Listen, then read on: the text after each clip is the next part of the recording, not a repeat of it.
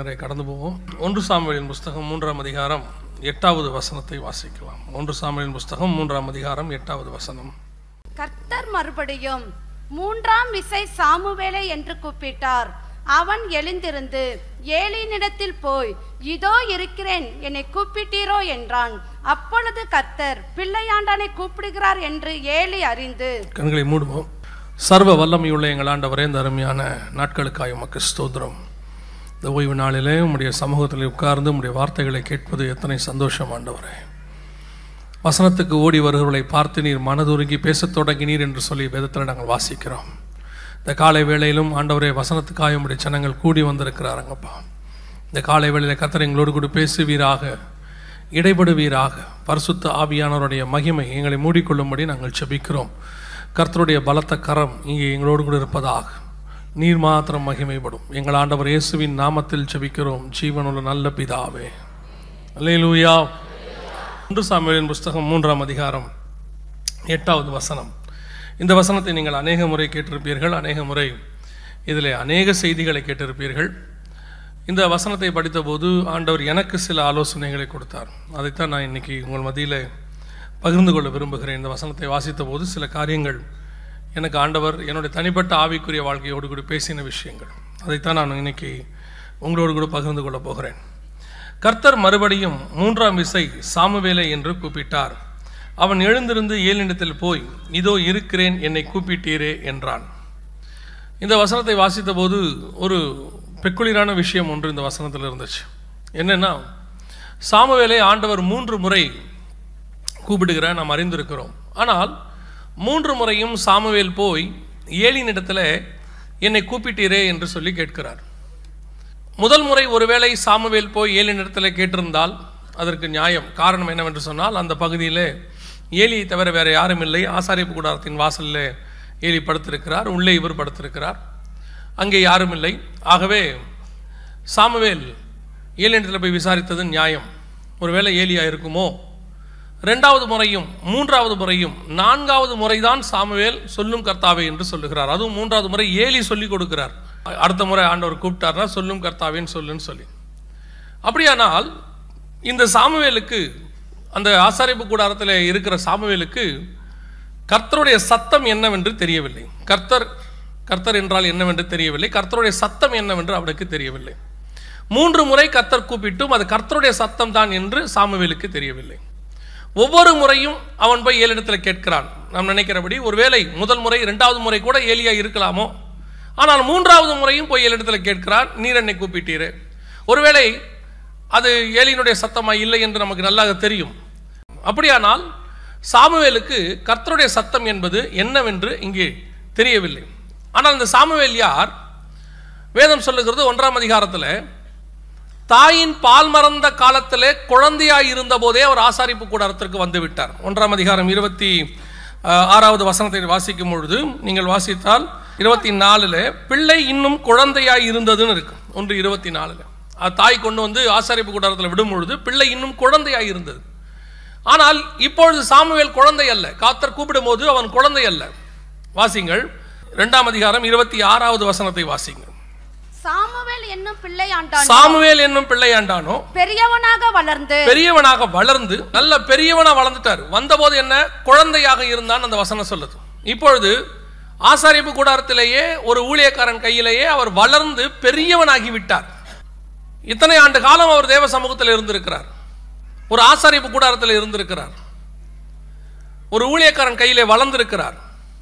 ஆனால் வேதம் சொல்லுகிறது சாமுவேலுக்கு கர்த்தருடைய சத்தம் என்னவென்று அறியவில்லை. அந்த ஏழாவது வசனத்தை வாசிங்கள் சாமுவேல் கர்த்தரை இன்னும் அறியாதிருந்தான் சாமுவேல் கர்த்தரை நல்ல கவனிங்க அந்த வசனம். சாமுவேல் கர்த்தரை இன்னும் அறியாதிருந்தார். அப்படின்னா பாருங்க பிள்ளை குழந்தை காலத்திலிருந்து பெரியவனாய் வளர்ந்து ஒரு ஊழியக்காரன் கையிலே வளர்ந்து ஆசாரிப்பு கூடாரத்திலே முக்கியமான ஸ்தலம் பரிசுத்த ஸ்தலம் அந்த பிரகாரத்தில் படுத்துக் கொள்ளக்கூடியதான ஒரு மனுஷன். இத்தனை ஆண்டு காலம் அவன் தேவ சமூகத்தில் இருந்தும் வேதம் சொல்லுகிறது சாமுவேல் இன்னும் கர்த்தரை அறியாதிருந்தான். கர்த்தருடைய சத்தம் என்னவென்று சாமுவேலுக்கு தெரியவில்லை. இதை படிக்கும் போது ரொம்ப ஆச்சரியம். இதை படித்த போது ஆண்டவர் எங்கிட்ட சொன்ன வார்த்தை இன்னும் திருச்சபைக்கு பத்தாண்டு காலம் ஐந்தாண்டு காலம் இருபது ஆண்டு காலம் திருச்சபைக்குள்ளே வந்தும் சபையில் இருந்தும் அநேக செய்திகளை கேட்டும் இன்னும் ஆவிக்குரிய வாழ்க்கையிலே ஒரு வளர்ச்சி இல்லாத தன்மை. இன்னும் கர்த்தருடைய சத்தத்தை கேட்க முடியாத விசுவாசிகள். கர்த்தருடைய சத்தம் என்ன என்று தெரியாத விசுவாசிகள். ஆவிக்குரிய வாழ்க்கை என்பது ஒரு வளர்ச்சி நிறைந்தது. அடுத்தடுத்த ஸ்டெப்புக்கு போயிட்டே இருக்கணும். பரிசுத்தத்தின் மேல் பரிசுத்தம் அடையணும். மகிமையின் மேல் மகிமை அடையணும். நீதி செய்கிறவன் இன்னும் நீதி செய்யணும். அது வளர்ந்துக்கிட்டே போகணும். ஒரு இடத்துல ஸ்டாக் ஆகக்கூடாது. ஆனால் நம்மளை கேட்டு பாருங்க ஆவிக்குரிய வாழ்க்கைனா என்ன? ஒரு சபைக்கு வரோம் ரட்சிக்கப்பட்டு தண்ணீரில் மூழ்கி ஞானஸ்தானம் எடுத்து பரிசுத்தாவின் அபிஷேகம் அந்நிய பாஷை அடையாளத்தோடு பெற்று அதுக்கப்புறம் அந்த சபையில் நாங்கள் விசுவாசியாக இருக்கிறோம். அப்புறம் விசுவாசியாக இருக்கிறோம். அப்புறம் விசுவாசியாக இருக்கிறோம். கடைசி வரைக்கும் விசுவாசி தான். இன்னும் கர்த்தர் ஆவிக்குரிய வாழ்க்கையில் அதுக்கு அடுத்த ஸ்டேஜுக்கு போகணுங்கிற ஒரு எண்ணம் கிடையாது. ஆவிக்குரிய வாழ்க்கையினுடைய அடுத்த லெவல் என்ன? கர்த்தருடைய சத்தத்தை கேட்கிற ஒரு அனுபவம். கர்த்தரோடு கூட பழகுகிற ஒரு அனுபவம். ஆண்டவர் வசனத்தில் இடைபடக்கூடியதான ஒரு சூழ்நிலை. இதெல்லாம் இருக்கா? கர்த்தருடைய சத்தத்தை கேட்குற அனுபவம் இருக்கா?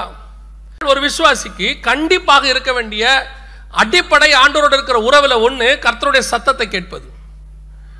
கர்த்தருடைய சத்தத்தை கேட்காத விசுவாசி எப்படி கர்த்தரை அறிவீங்க? கர்த்தர் இப்போ நமக்கு இயேசு கிறிஸ்து எப்படி இருப்பார்? அப்படின்னு கேட்டால் உங்களுக்கு தெரியும் நீல முடியோட தாடியோட ஃபங்கோட ஒரு ஆளாக நமக்கு மைண்டில் பதிச்சிட்டாங்க. ஆனால் இயேசு அப்படி தான் இருப்பாரான்னு கேட்டிங்கன்னா இயேசு அப்படி இல்லை. பைபிள் படி அப்படி இல்லை. பழைய ஏற்பாட்டிலையும் உன்னத பாட்டை அப்படி சொல்லலை. புதிய ஏற்பாட்டிலையும் வெளிப்படுத்தின விசேஷம் அப்படி சொல்லலை. இயேசு எப்படி இருப்பார்? அவர் வேற மாதிரி இருக்கிறார். இன்னும் சொல்ல போனால் அவர் உயிர்த்தெழுந்து விட்ட பிறகு கல்லறை வாசலில் நிற்கிறார். அங்கே மகரண மரியால் நிற்கிறாங்க அவங்க இயேசுவை பார்த்து கேட்குறாங்க அவரை தோட்டக்காரர் என்று எண்ணி அவரை வைத்த இடத்தை பார்த்தீர்களான்னு கேட்குறாங்க எம்மா ஒரு சீசோட இயேசு பேசிக்கிட்டே போகிறாரு பேசிகிட்டே போகும்பொழுது அவர் இயேசுதான்னு கூட வர சீஷனுக்கு தெரியல. அவர் அப்புறம் போகிற போல போகையில் இருக்கிறது அப்பதான் கண்டுபிடிக்கிறான் அவர் பேசும்போது நம்முடைய ஆவி கொழுந்து விட்டு எரியவில்லையா? அப்படின்னா இயேசு உயிர்த்தெழுந்த பிறகு வேற ரூபத்துக்கு மறு ரூம் ஆயிட்டார். அவர் எப்படி இருப்பார்னு யாருக்குமே தெரியல. அவர் புதுசாக இருக்கிறார். அவர் இயேசுனே தெரியல அவங்க யாருக்கும். ஒன்றியவான் மூணு ரெண்டு மூணு சொல்லுது பிரியமானவர்களே நாம் இப்பொழுது தேவனுடைய பிள்ளைகளாக இருக்கிறோம். இனி எவ்விதமாக இருப்போம் என்று வெளியரங்கமாகவில்லை. அவர் வெளிப்படும் போது அவர் இருக்கிற வண்ணமாகவே நாம் அவரை தரிசிப்பதனால் அவருக்கு ஒப்பாக இருப்போம். அவர் எப்படி இருப்பார்? தெரியாது. நாம் எப்படி இருப்போம்? தெரியாது. அவர் வரும்போது தான் தெரியும். அப்போ இயேசு வரும்போது எப்படி கண்டுபிடிப்பீங்க? அவர் தான் இயேசுன்னு? நான் ஒரு உதாரணத்துக்கு சொல்கிறேன் இப்படி இல்லை. நான் சொல்கிறது ஒரு உதாரணத்துக்கு. ஒருவேளை இயேசு நல்லா ஷார்ட்டாக முடி அடித்து மீசையெல்லாம் எடுத்துட்டு சிபிஎம் மாதிரி வந்தார்னா நீங்கள் அவர் கூட போவீங்களா? இயேசு வந்து உங்களை கூப்பிடுறாரு. வருக வந்துருச்சு போகலான்னு நம்ம என்ன கேட்போம் அவரை பார்த்து? வருகிறவர் நீர் தானா வேறொருவரை காத்திருக்க வேண்டுமா? ஏன்? நாங்கள் பார்த்த இயேசு நீங்கள் இல்லை. ஏன்? இன்னைக்கு நமக்கு இயேசு வேற மாதிரி இருக்கிறாரு. அப்போ இயேசுவை எப்படி கண்டுபிடிப்போம்? அதனால தான் ஒன்று தசமிக நாலு பதினாறு பதினேழு சொல்லுது வருகையின் போது முதலாவது ஏனெனில் கர்த்தர் தாமே ஆரவார சத்தத்தோடு முதல்ல வர்றதே கர்த்தருடைய சத்தம். வருகையில் போகணும்னா முதல்ல நம்ம தெரிஞ்சிருக்க வேண்டிய மிக முக்கியமான விஷயங்களில் ஒன்று கர்த்தருடைய சத்தம் என்று என்னவென்று அறிந்திருக்கிற அனுபவம். இன்னைக்கு விசுவாசிக்கு கர்த்தருடைய சத்தம்னா என்னமா தெரியுமா? கேட்டிருக்கிற அனுபவம் இருக்குதா? கர்த்தருடைய சத்தத்தை கேட்டிருக்கிறீங்களா? சில மனைவிமார்கள் வந்து பார்த்தீங்கன்னா அந்த ரோட்டில் கணவனுடைய பைக் வரும்போதே அந்த அம்மா சொல்லும் அவர் வர்றாரு. உடனே பக்கத்தில் கேட்பாங்க எப்படி சொல்கிறீங்க அந்த வண்டி அந்த ஆளை தவிர வேறு யாரும் அப்படி ஓட்டவே முடியாது. செல்லாமாமார்கள் சொல்லும். கணவன் நடக்கிறத வச்சே சொல்லும். அவர் தான் வராரு. எப்படி சொல்கிறீங்க செருப்பு தேயுது பாருங்க. சிலருக்கு அவர் போட்டிருக்கிற பெர்ஃப்யூம் அதை வச்சு கண்டுபிடிப்பாங்க. அப்போ மணவாளாகிய இயேசு கிறிஸ்துவை ஒரு மணவாட்டியாகிய திருச்சபை கண்டுபிடிக்க வேண்டும் என்று சொன்னால் அவரை பார்த்ததில்லை. அவர் வரும்போது தான் தெரியும். அவர் எப்படி இருப்பார்னு தெரியாது. அப்போ அவருடைய சத்தம் என்னவென்று சபைக்கு தெரியணும்ல? நமக்கு தெரியணும்ல? கத்தருடைய சத்தத்தை கேட்குற அனுபவம் இருக்கணும்ல? கர்த்தர் உங்கள்ட்ட பேசியிருக்கிறாரா? கர்த்தருடைய சத்தம் தெரியுமா? நீங்கள் என்ன சொல்லுவீங்க? நான் பேசும்போது வேதத்திலிருந்து பேசினார். உண்மை. திருச்சபைக்கு வரும்போது இங்கிருந்து ஆவியானவர் பேசுகிறார். உண்மை. ஆவியானவர் ஆண்டவர் நம்மகிட்ட பேசுறதுக்கு பல வழிகள் இருக்கு. அதில் எக்ஸ்ட்ரீம் லெவல் என்னது? நேரடியாக கர்த்தருடைய சத்தத்தை கேட்பது.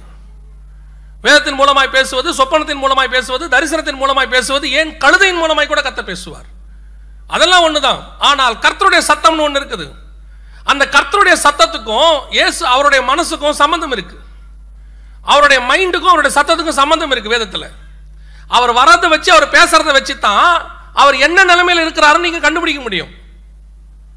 பாருங்க ஒன்று ராஜாக்களின் புஸ்தகம் பத்தொன்பதாம் அதிகாரத்தில் எலியாவை பார்த்து கத்தர் சொல்றாரு எனக்கு முன்னாடி வந்து நில்லுங்கிறார். அப்பொழுது எலியா வெளியே வரவில்லை. எலியாவுடைய ஐடென்டிஃபிகேஷன் என்ன தெரியுமா? எல்லாருக்கும் ஒரு ஒரு ஐடென்டிஃபிகேஷன் இருக்கு பைபிளில். ஆபரகாமுக்கு விசுவாசத்தின் தகப்பன் இருக்கு. மோசேக்கு என் வீட்டில் எங்கும் உண்மை உள்ளவன் இருக்கு. தாவிதுக்கு என் இருதயத்துக்கு ஏற்றவனாய் கண்டேன் இருக்கு. ஆனா எலியாவுக்கு இருக்கிற ஐடென்டிஃபிகேஷன் என்னன்னு கேட்டீங்கன்னா கர்த்தருக்கு முன்பாக நிற்கிறவன். ஒவ்வொரு வாட்டியும் எலியா சொல்லும் போது கர்த்தருக்கு முன்பாக நிற்கிறேன் நான். யாருமே அந்த ஐடென்டிஃபிகேஷன் கொடுக்க மாட்டாங்க. ஆனா அவர் தைரியமா சொல்வார் அந்த எலியாவை கர்த்தர் கூப்பிடுகிறார் என் முன்னாடி வந்து நில்லுங்கிறார் வரமாட்டேங்கிறார். ஒன்றாஜாக்கள் புஸ்தகம் பத்தொன்பதாம் அதிகாரத்தில் வாசிச்சீங்கன்னா வரமாட்டார். அதுக்கப்புறம் நாலு விஷயம் கடந்து போகும். நாலு விஷயம் கடந்து போகும். ஒன்று கண்மலைகளை பிளக்கத்தக்கதான காற்று. ரெண்டாவது பூமி அதிர்ச்சி. மூணாவது அக்கினி. நாலாவது மெல்லிய சத்தம். அந்த மெல்லிய சத்தம் வந்த பிறகுதான் எலியா கெபியை விட்டு வெளியே வருவார். அது வரைக்கும் வெளியே வரமாட்டார். ஏன்? அந்த ஒவ்வொன்று கடந்து போகும்போது நல்லா அதில் கவனிச்சு பாருங்க ஒரு வார்த்தை ஆவியானவர் கொடுத்துருப்பாரு. கண்மலையை பிளக்கத்தக்கதான காற்று அடித்தது அதிலே கர்த்தர் இல்லைன்னு இருக்கும். பூமி எதிர்ச்சி இருந்தது அதிலே கர்த்தர் இல்லை. பட்சிக்கிற அக்கினி வந்தது அதிலே கர்த்தர் இல்லை. மெல்லிய சத்தம் வந்தது இப்ப எளியாவுக்கு தெரியுது கர்த்தர் இதுல இருக்கிறாரு அதுல இல்ல. அப்ப அந்த சத்தத்தை வச்சு தான் கண்டுபிடிக்க முடியுது கர்த்தர் என்ன மைண்ட்ல இருக்கிறாரு? பட்சிக்கிற அக்னியா இருக்கிறாரா கோபமா இருக்கிறாரா? அழிக்கிற நிலைமையில இருக்கிறாரா? ஒரு ஊழியக்காரனுக்கு ஒரு விசுவாசிக்கு வேதத்தை வாசிக்கும் பொழுது வேதம் என்பது தேவனுடைய இருதயத்தை வெளிப்படுத்தக்கூடிய தேவனுடைய குணாதிசயத்தை வெளிப்படுத்தக்கூடிய ஒரு புத்தகம்.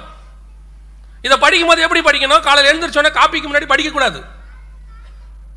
இதை படிக்கும்போது எப்படி படிக்கணும்? இதிலிருந்து ஆண்டவரை நான் தெரிந்து கொள்ள போகிறேன். ஆதாமோட நல்ல மை நல்ல சூழ்நிலை இருந்தால் பகலில் குளிர்ச்சியான வேலையில் வருவார். சோதமா அழிக்க போறாரா? பகலில் உஷ்ணமான வேலையில் வருவார். அப்படின்னா என்ன அர்த்தம்? அவர் வர நேரத்துக்கும் அவருடைய மைண்டுக்கும் சம்பந்தம் இருக்கு. இதுதான் வேதம் சொல்லுது நமக்கு. அப்ப கர்த்தருடைய சத்தம் கர்த்தருடைய இருதயம் என்ன? இதை தெரிஞ்சுக்கிற அளவுக்கு விசுவாசி இருக்கணும். நம்மளை பொறுத்த வரைக்கும் விசுவாசினா என்ன? சபைக்கு வந்த வாரத்துக்கு ஒரு நாள் செய்தி கேட்டோம் போயிட்டோம். அவ்வளோதான் மற்றபடி நமக்கு ஆண்டவருக்கு எந்த தொடர்பும் கிடையாது. இதோட அடுத்த வாரம் ஞாயிற்றுக்கிழமை வந்து உட்காரணும். இவ்வளோ பெரிய சபையை உருவாக்கி உங்களுக்கு ஒரு மெய்ப்பனை உண்டாக்கி ஏன் உங்களை அவர் கையில் ஒப்படைச்சிருக்கிறாங்க? அவருடைய பொறுப்பு நீங்கள் வந்து சேர்ந்த உடனே உங்களுக்கு பிரசங்கம் பண்ணுறது முடிச்சிட்டீங்களா? இல்லை. என்ன மாதிரி எவாஞ்சலிஸ்டோடைய பொறுப்பு ரொம்ப ஈஸி மூணு நாள் ஒரு கூட்டத்துக்கு கூப்பிட்டாங்கன்னா போவோம் பேசுவோம் அதோடு அதை மறந்துடுவோம் ஆனால் உ- நம்முடைய மெய்ப்பனுடைய பொறுப்பு அதல்ல. கொண்டு போய் பரலோகத்தில் சேர்க்கிற வரைக்கும் அவர் கையில் பொறுப்பை ஆண்டர் கொடுத்து வச்சிருக்கிறார்.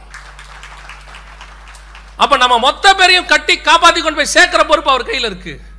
அப்போ இவ்வளோ பேரும் பரலோகத்துக்கு வரணும்னா நம்ம எத்தனை பேரும் வெறும் மினிமம் பாஸ்லேயே இருந்தால் போயிடலாமா ஆவிக்குரிய வாழ்க்கையோட வளர்ச்சி வரணும். ஒவ்வொரு விசுவாசியும் அப்படி மாறணும். கர்த்தருடைய சத்தத்தை கேட்கிற விசுவாசியா மாறணும். ஆண்டவருடைய சத்தம்னா என்னன்னே தெரியணும். தேவனுடைய இருதயத்தை தெரிஞ்சுக்கிற விசுவாசியா மாறணும். வேதம் சொல்லுது சாமுவேல் கர்த்தரை இன்னும் அறியாதிருந்தான். எங்க எங்க இருக்கிறான்? பரிசுத்த ஸ்தலத்துக்குள்ள இருக்கிறான். எங்க இருக்கிறான்? தாயின் பால் மறந்த காலத்துல இருந்து இருக்கிறான் யாருக்கிட்ட இருக்கிறான்? ஒரு ஊழியக்காரன் கையில் இருக்கிறான். இருந்தும் கர்த்தரை அறியவில்லை. கர்த்தரை அறிகிற அறிவு ரொம்ப முக்கியங்க. ஒவ்வொரு விசுவாசிக்கும் ரொம்ப முக்கியம். கர்த்தரை அறிகிற அறிவு. இன்னைக்கு கர்த்தரை அறியாதனால தான் விசுவாசி நிலைமை என்ன? இன்னைக்கு ஆண்டவருடைய சத்தத்தை கேட்குற விசுவாசியாக இருந்தீங்கன்னா உங்களுக்கு ஒரு பிரச்சனை இல்லை. ஒவ்வொன்றுத்துக்கும் கர்த்தர்கிட்ட நீங்கள் போய் பதில் வாங்க முடியும். இன்னைக்கு நமக்கு அந்த எக்ஸ்பீரியன்ஸ் இல்லாததுனால பழைய ஏற்பாடு விசுவாசி மாதிரியே இருக்கிறோம். அதான் நான் சொல்லுவேன் போகிற இடங்களில். இன்னைக்கு விசுவாசிகள் எந்த சபைக்கு போனாலும் ரெண்டாக பிரிஞ்சிருக்குது. ஒன்று பவர் இன்னொன்று டவர் ஒன்று பவர் உள்ள ஊழியக்காரனை பிடிச்சி வச்சுக்குது. இல்லை ஒரு டவரை பிடிச்சி வச்சுக்குது. உடனே ஒரு பவர் உள்ள ஊழியக்காரருக்கு ஃபோன் பண்ணியிருந்தது. ஐயா என் மகளுக்கு திருமணம் செய்யலாம் என்று இருக்கிறேன். நீங்கள் என்ன நினைக்கிறீங்க உன் பொண்ணு கல்யாணத்துக்கு அந்த என்ன நினைக்கணும்? உன் பொண்ணு கல்யாணம் பண்ணுறதுக்கு நீ தானே நினைக்கணும்? ஏன்னா விசுவாசிக்கு வந்து ஆண்டவர்கிட்ட போய் உட்காந்து இப்போ பதிலை கேட்டு அவர் சத்தத்தை கேட்டு வர்றதுக்கு இப்போ டைம் இல்லை. ரொம்ப பிஸி இப்போ விசுவாசி. ஏன்னா நான் சொல்லுவேன் இந்த இப்போ இப்போ இருக்க விசுவாசிலாம் இன்ஸ்டன்ட் விசுவாசி. அந்த காலத்தில் இட்லி தோசை வேணும்னா முந்தின நாள் சாயங்காலமே அரிசி உளுந்து ஊற வைக்கணும். அதை ஊற வச்சு ஒரு ஆள் தள்ளணும் ஒரு ஆள் ஆட்டணும். படுக்க போகும்போது ஒரு பட்டிமன்றம் நடக்கும். உப்பு போட்டோமா இல்லையா? நைட் படுக்கையில் படுத்துக்கிட்டு ஒரு பட்டிமன்றம் நடக்கும். அப்புறம் காலையில் எழுந்திரிச்சு இட்லி தோசை கிடைக்கும். இப்போ அப்படி இல்லை. அவனே அரைச்சே விற்கிறான் அவனே கேட்குறான் இட்லிக்கா தோசைக்கா?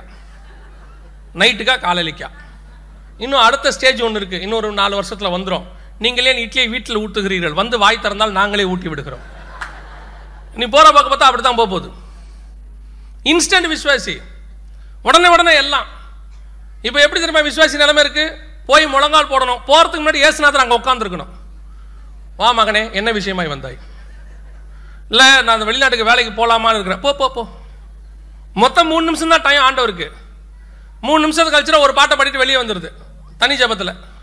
வந்துட்டு உடனே நானும் ஜெபம் பண்ணி பார்த்தேன். கர்த்தர் பேசவே மாட்டுறாரு எப்படி உங்ககிட்ட பேசுவார்? ஏசுநாதரே நாற்பது நாள் வனாந்தரத்தில் காத்திருந்தார்.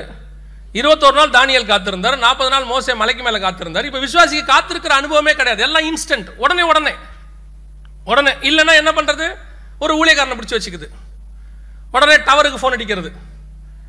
நான் என் பையனை வெளிநாட்டுக்கு அனுப்பலாம் என்று இருக்கிறேன். நீங்கள் என்ன நினைக்கிறீர்கள்? உடனடியாக ஜோம் பண்ணி சொல்லுங்கள் அதுவும் இப்போ உடனே ஜோம் பண்ணணும் லேட்டாக கூட இல்லை. உடனே உடனே ஜெபம். ஒருத்தர் அப்படி தான் எனக்கு ஃபோன் பண்ணி கேட்டாங்க. பிரதர் இப்போ நீங்கள் உடனே ஜோம் பண்ணி கர்த்தர் என்ன சொல்கிறாருன்னு சொல்லணும் அப்படின்னுச்சு. நான் சொன்னேன் ஜோம் பண்ணாமே சொல்கிறேன் அப்படியா? ஆண்டவர் என்ன சொல்கிறாரு உங்களை ஜோம் பண்ண சொல்கிறார் அவ்வளோதான் விசுவாசிக்கு என்னென்னா எவனாவது ஜோம் பண்ணனா நம்ம வீட்டில் சும்மா உட்காந்துருக்கணும் அதில் வேறு இன்னொரு அதில் பெனிஃபிட் இருக்குது என்னன்னா ஒருவேளை காரியம் தப்பாக போச்சுன்னு வச்சுங்க ஊழியக்கார மேலே பழிய போட்டுடலாம். அவர் சொல்லித்தான் செஞ்சோம். அவருக்கு பவரே இல்லை. அவர் என்ன பவர் பேங்க்ல வேலை செய்கிறாரு முதல்ல நீங்கள் போங்க. நீங்கள் போய் ஜோம் பண்ணுங்க. நீங்கள் முழங்கால் போடுங்க. நீங்கள் போய் பைபிள் வாசிங்க. இப்போலாம் விஸ்வாசி சோம்பேறி விஸ்வாசி உங்களை சொல்ல நீங்களாம் தங்கம். சோம்பேறி விஸ்வாசி ஜோம் பண்ணுறது கிடையாது பைபிள் வாசிக்கிறது கிடையாது. ஒன்றும் கிடையாது. ஆனால் கர்த்தர் மட்டும் பேசணும் ஒவ்வொரு விஷயத்துக்கும். அதான் நான் சொல்லுவேன். நீங்கள் சரியான விசுவாசியாக இருந்தால் உன் ஆவிக்குரிய வாழ்க்கையில் உனக்கு ஆக்சிடென்ட் ஆக்சிடென்ட் நான் சொல்கிறது வெளியே நடக்குது. அது இல்லை. எதிர்பாராத விதமாக நடக்குதுன்னு சொல்கிறீங்களே அது வரவே வராது. நான் சொல்றது ஆக்சிடென்ட்ஸை பற்றி இல்லை. நான் சொல்றது உங்கள் வாழ்க்கையில் நான் நினைக்கவே இல்லை திடீர்னு நடந்துருச்சு. இல்லை. If you are a right believer நீ சரியாய் தேவனோடு இருப்பியானால் ஒவ்வொரு விஷயத்தையும் கத்தர் உன்னோடு கூட பேசுவதற்கு வல்லமுள்ள தேவனாக இருக்கிறார். கத்தர் கூட பேசுவார். பைபிளில் ரொம்ப ஆச்சரியமான ஒரு விஷயம். பெனாதத்தன் ஒரு ராஜா இருக்கிறான் சிரியா தேசத்தில். அவன் சொல்கிறான் நான் பேசுறத அத்தனையும் கொண்டு போய் யாரோ இஸ்ரேவேல் ராஜா கிட்ட சொல்றாங்களே. நீங்க யார் அந்த உளவாளி? எனக்கு கொஞ்சம் சொல்ல மாட்டீங்களான்னு கேட்குறான் அதுக்கு அந்த சிரியா தேசத்து ராஜாவுடைய தளபதி சொல்றான். ராஜாவே எங்களை யாரையும் சந்தேகப்படாதீங்க. எங்க யாரையுமே சந்தேகப்படாதீங்க. நீங்க உங்க வீட்டு பள்ளி அறையில் பேசுவதை தேவன் எலிசாவுக்கு சொல்வதற்கு வல்லமுள்ளவனாகவே இருக்கிறார். அப்படின்னா என்ன அர்த்தம்? உன் வீட்டில் நடக்கிற ஒவ்வொரு விஷயத்தை கூட கத்தர் கவனித்துக் கொண்டிருக்கிறார். உன்னோடு கூட பேசுவார். பேசுகிற ஆண்டவர்கிட்ட பிரச்சனையே இல்லைங்க. கேட்குற நம்ம கிட்ட தான் பிரச்சனை இருக்கு. For each and every thing ஆண்டவர் நம்ம கூட பேசுவார். அதான் ஆண்டவர் எனக்கு சொல்லி கொடுத்தார் அந்த வசனத்தை படிக்கும்போது. ஆண்டவர்கிட்ட மூன்று விதமான செய்தி இருக்கு. பைபிளில் அதுக்கு ஆதாரம் இருக்கு. மூன்று விதமான செய்தி. ஒன்று மற்றவங்களுக்கு கொடுக்கும்படி கொடுக்கப்படுகிற செய்தி. இப்போ நாங்கள்லாம் கொடுத்துக்கிட்டு இருக்கிறோம். மற்றவங்களுக்கு கொடுக்கும்படி நம்மகிட்ட கொடுத்து கொடுக்குற செய்தி. ரெண்டாவது எங்களை பற்றி எங்களோடு கூட பேசுகிற செய்தி. நம்மளை பற்றி நம்மகிட்ட கத்தர் பேசுவார். இதுக்கு இன்னொரு ஆள் தேவையில்லை. நம்ம கரெக்டாக இருந்தோம்னா கத்த நம்மகிட்டே பேசுவார். எந்த விஷயமா இருந்தாலும். மூணாவது ஒரு செய்தி இருக்கு. இதான் ரொம்ப முக்கியமான செய்தி. என்ன தெரியுமா? இந்த லெவலுக்கு நம்ம போகணும்னு நான் உங்களுக்கு சொல்றேன். தேவனுடைய இருதயத்துக்குள்ள ஒரு செய்தி இருக்கு. அது என் நம்மளை சார்ந்ததும் இல்லை அடுத்தவனை சார்ந்ததும் இல்லை. அவருடைய இருதயத்தில் ஒரு செய்தி இருக்கு. அதை பகிர்ந்து கொள்வதற்கு சில மனுஷனை தேடுவார். சில மனுஷனை தேடுவார். அப்படி ஒன்று ரெண்டு பேர் தான் அவருக்கு கிடைப்பாங்க. அப்படிப்பட்டதான ஒரு இருதயத்தை தான் கத்தர் தேடுவார். பாருங்க இயேசுகிட்ட மூணு வகையான சீஷர்கள் இருக்கிறாங்க. அப்போ சிலர்லேயே மூணு பிரிவு இருக்கிறாங்க. முதல் பிரிவு என்னன்னு கேட்டால் இயேசுவை காட்டி கொடுக்க பன்னெண்டு காட்டி கொடுக்க போகிறவனும் சேர்த்து பன்னெண்டு பேர் உட்காந்துருக்காங்க சுற்றி உட்காந்துருக்கும் போது இயேசு சொல்கிறாரு உங்களில் ஒருவன் என்னை காட்டி கொடுப்பான். அதில் யூதாசும் கேட்குறான் நானான்னு கேட்குறான் யூதாசன் கேட்குறான் நானா? இது இப்படிப்பட்டதான ஒரு கடைசி காலத்தில் இப்படிப்பட்ட சில விசுவாசிகளும் ஊழியக்காரர்களும் உண்டு. யாருன்னு கேட்டால் திருடன்னு தெரிஞ்சும் அவனே கேட்பான் நானான்னு. அவனுக்கு தெரியும் நல்லா நானா நான் தான் காட்டி கொடுக்க போகிறேன் ஆனாலும் கள்ள பையன் உட்காந்துருப்பான் அங்கேயே அவனே நம்மளை கூட இருந்துக்கிட்டே கேட்பான் நானா? அப்படிம்பான் ரெண்டாவது இன்னும் ஒரு பத்து பேர் இருக்காங்க. மிச்சம் எத்தனை பேர்? ஐ கணக்கு தப்பு பண்ணிட்டேன் நான். பத்து பேர் இருக்காங்க. கரெக்டாக தான் சொன்னேன். இந்த பத்து பேர் யாருன்னா உண்மையிலேயே யாருன்னு தெரியாது அவங்களுக்கு. வெளிப்பாடு இல்லாதவங்க. மூணாவது ஒருத்தன் இருக்கான். யோவான்னு ஒருத்தன். இவன் யாருன்னு கேட்டிங்கன்னா அந்த மார்பிளே சாஞ்சிருப்பான். பேதர் என்ன பண்ணுறாரு எல்லாரும் கேட்குறாங்க நானா நானான்னு. ஒருத்தருக்கும் இயேசு பதில் சொல்லலை. வசனம் சொல்லும். பேதுரு யோவானை பார்த்து கஞ்சாடை காட்டினான். யார் என்று விசாரிக்கும்படி. ஏன் பேதுருவே கேட்க வேண்டியதானே ஆண்டவரே நாங்களாம் கேட்டோம் யாருன்னு சொல்ல அவன் யாருன்னு சொல்லுங்க ரூமை விட்டு வெளியே போடாமல் பண்ணிடுவோம் சொல்லிட்டோம்னா ஒரு கதையை முடிச்சிடுவார் அடுத்த பத்து நிமிஷத்தில். ஆனால் பேதருக்கு தெரியும் நான் கேட்டேன் அப்பாலே போ சாத்தானேம்பார் இல்லைன்னா அடுத்த வார்த்தை சொல்லுவார் நான் உனக்கே சொல்ல உனக்கு என்ன வாய முடிட்டு போகும்பார் அவருக்கு தெரியும் யார் கேட்டால் அவர் சொல்லுவாருன்னு. யோவானை பார்த்து கஞ்சாடை காட்டினான். யோவான் மார்பிலே சாய்ந்து கொண்டு கேட்கிறான் இவன் யார் தெரியுமா? இவன் தான் தன் இருதயத்தில் உள்ளதை வெளியே கொண்டு வருகிற மனுஷன். தேவனுடைய இருதயத்தில் உள்ளதை வெளியே கொண்டு வருகிற மனுஷன். இன்னைக்கு நமக்கு முதல் செய்தியிலே இருக்கிறோம். அடுத்தவங்களுக்கு கொடுக்கறதுலே சாட்டிஸ்ஃபேக்ஷன் அடுத்தவங்க கொடுக்கறதுலே ஒரு திருப்தி நமக்கு. ஆ கர்த்தரை நோடு கூட பேசினார். கர்த்தருடைய வார்த்தை வெளிப்பட்டது உண்மை. அதெல்லாம் எந்த விதமான ரெண்டாம் பட்ச கருத்தும் இல்லை. உண்மையிலே கர்த்தருடைய வார்த்தை தான் இது அல்ல இதுக்கப்புறம் அடுத்த ஸ்டேஜ் ஒன்று இருக்கு. ஒவ்வொரு விஷயத்தையும் கர்த்தர் நம்மோடு கூட பேசுவது. கர்த்தரோடு கூட உலாவுவது. கர்த்தரோடு கூட சஞ்சரிப்பது. எலிசாவை நோக்கி ஒரு அம்மா ஓடி வருது. ஓடி வரும்போதே எலிசாவுக்கு ஒரு டவுட் இருக்கு. இருந்தாலும் கேட்குறான் அந்த பிள்ளை சுகந்தானா போய் கேளுன்னு. கேஎஸ்சி போய் கேட்குறாரு சுகந்தானா? அதெல்லாம் சுகந்தான். ஓடி வருது. ஓடி வந்து காலை பிடிச்சிக்குது. காலை பிடிச்சோன்னே கேயாசி தூக்க போகிறாரு எலிசா சொல்கிறாரு தூக்காத அவள் துக்கம் பெரியது. அதை கர்த்தர் எனக்கு மறைத்தார். அப்படின்னா என்ன அர்த்தம்? எல்லாவற்றையும் கர்த்தர் என்கிட்ட சொல்லுவார். இந்த விஷயத்தை என்ன பண்ணிட்டாரு? மறைச்சிட்டார். அப்படின்னா எலிசாவுக்கும் தேவனுக்கும் இருக்கிற உறவு பாருங்க. தேவனுக்கும் எலிசாவுக்கும் இருக்கிற ஐக்கியம். இந்த இடத்துக்கு தான் நம்ம வரணும். ஏதோ ஆவிக்குரிய வாழ்க்கைன்னா வந்துட்டு வந்துட்டு பைபிள் வாசல் ஜோம் பண்ணிட்டு போறது மட்டும் இல்லை தேவனோடு கூட சஞ்சரிக்கிற அனுபவம். தேவனோடு கூட உலாவுகிற அனுபவம். கர்த்தருடைய சத்தத்தை கேட்கிற அனுபவத்துக்கு வரணும். இன்னைக்கு நமக்கு யாருக்குமே அந்த அனுபவமே இல்லை. நம்மளை அதனால தான் ஒவ்வொரு விஷயத்திலும் முழிச்சுக்கிட்டு நிற்கிறோம் ஒவ்வொரு விஷயத்திலையும் தடுமாறுறோம். நிறைய ஃபெயிலியர் சாவிக்குரிய வாழ்க்கையில். சில பிஸ்னஸ்லாம் ஆரம்பித்து ஃபெயிலியர் ஆகி போய் ஏன் இப்படி ஆச்சு? நான் ஜெபம் தானே ஆரம்பித்தேன் கர்த்தருக்கு சித்தம் இல்லாமல் போச்சே. அதை ஆரம்பிக்கிறதுக்கு முன்னாடி கர்த்தர்கிட்ட கேட்கணும். அங்கே போய் கர்த்தர்கிட்ட கேட்கணும். ஆண்டவரே இது உங்களுடைய சித்தமான அவருடைய சத்தத்துக்கு வெயிட் பண்ணணும். இன்னைக்கு அதுக்கு நமக்கு டைம் இல்லாததுனால நிறைய ஃபெயிலியர்ஸ் ஒவ்வொரு விஷயத்தை ஆரம்பிக்கிறதுக்கு முன்னாடியும் போய் கத்தர்கிட்ட கேளுங்க. கத்தருடைய சத்தத்துக்கு வெயிட் பண்ணுங்கள் நான் சொல்லுவேன் செஞ்சுட்டு வருத்தப்படுறதை விட செய்யறதுக்கு முன்னாடி எவ்வளோ நாள் வேணாலும் வெயிட் பண்ணலாம். ஒரு தப்பும் இல்லை. நிறைய பேர் அப்படித்தான் செஞ்சுட்டு செஞ்சுட்டு வருத்தப்படுறான். செஞ்சுட்டு வருத்தப்படுறதை விட செய்யறதுக்கு முன்னாடி ஆண்டவர் சமூகத்தில் காத்துருங்க. எவ்வளோ மூணு நாளோ பத்து நாளோ ஒரு மாசமா காத்துருங்க. கர்த்தர்கிட்ட ஒரு தெளிவான சத்தம் கிடைச்சிருச்சுன்னா அதுக்கப்புறம் நீங்கள் அதை ப்ரொசீட் பண்ணலாம். அதில் எந்த விதமான பிரச்சனையும் வராது. வந்தாலும் அவைகளிலிருந்து நம்மளை விடுதலையாக்க கத்தர் வல்லமுள்ள தேவனாக இருக்கிறார். அல்லேலூயா. அந்த வார்த்தை கிடைக்காததுனால தான் நாம இன்னைக்கு நிறைய இடத்துல தடுமாறுறோம். சாமுவேல் கர்த்தருடைய சத்தத்தை இன்னும் அறியாதிருந்தான். ஒவ்வொரு முறையும் ஒவ்வொரு விஷயத்தையும் ஆண்டவர்கிட்ட கேட்டு செய்கிற அனுபவம். தாவிது யூதாவின் பட்டணங்களில் ஒன்றில் போய் குடியிருக்கலாமான்னு கேட்க போறார். ரெண்டு சாமியல் ரெண்டாம் அதிகாரத்தில். கேட்க போறாரு. நீங்களும் நானுமா இருந்தால் என்ன செஞ்சுருப்போம்? அவர் கேட்குறாரு ரெண்டு சாமியில் ரெண்டாம் அதிகாரத்தில் யூதாவின் பட்டணங்களில் ஒன்றில் போய் நான் குடியிருக்கலாமான்னு கேட்குறாரு. அப்போ ஆண்டவர் அவரை குடியிருன்னு சொல்லிட்டார். என்ன ஒரு ஆச்சரியம்னு கேட்டிங்கன்னா நம்ம போய் கேட்குறோம் ஆண்டவர்கிட்ட ஆண்டவரே எங்களுக்கு வந்து தமிழ்நாடு பிடிக்கல. நாங்கள் போய் லண்டனில் குடியிருக்கலாமா? உடனே ஆண்டவர் குடியிரு அப்படின்ட்டாருன்னு வச்சுக்கோங்க. அடுத்து நம்ம என்ன செய்வோம்? உடனே லண்டனில் தெரிஞ்ச ஒரு ஆளுக்கு ஃபோன் பண்ணி ஆண்டவர் என்னை லண்டனுக்கு போக சொல்லிட்டாரு. அங்கே ஒரு நல்ல வீடாக பாருங்கள் பிள்ளைகளுக்கு ஸ்கூல் இருக்கணும். இப்படி நிறையா க்ரைட்டீரியா ஃபிக்ஸ் பண்ணுவோம். ஆனால் தாவித அதை செய்யவே இல்லை பாருங்க. தாவிது ரெண்டாவது கேள்வி கத்தர்கிட்ட கேட்குறாரு. அதான் ரொம்ப இம்பார்ட்டன்ட் ரெண்டாவது கேள்வி கேட்குற ஆண்டவரை பார்த்து எங்கே போய் குடியிருக்கட்டும்? அந்த ரெண்டாவது கேள்வி தான் ரொம்ப முக்கியம். கேட்ட உடனே ஆண்டவர் சொல்றாரு தாவிதை பார்த்து நீ போய் எபிரோனில் குடியிரு. நல்லா வாஸ்து பாருங்க. தாவிது முதல் முதலாக எபிரோனில் தான் ராஜாவாக மாறுவான். எருசலேம்ல இல்லை. நீ எங்கே ராஜாவாக வேண்டும் என்று கத்தர் விரும்புகிறாரோ அங்கே உன்னை கொண்டு போய் கத்தர் வைப்பார். அதான் கத்தருடைய சித்தம். அதுதான் கத்தருடைய சத்தத்தை கேட்குற அனுபவம்.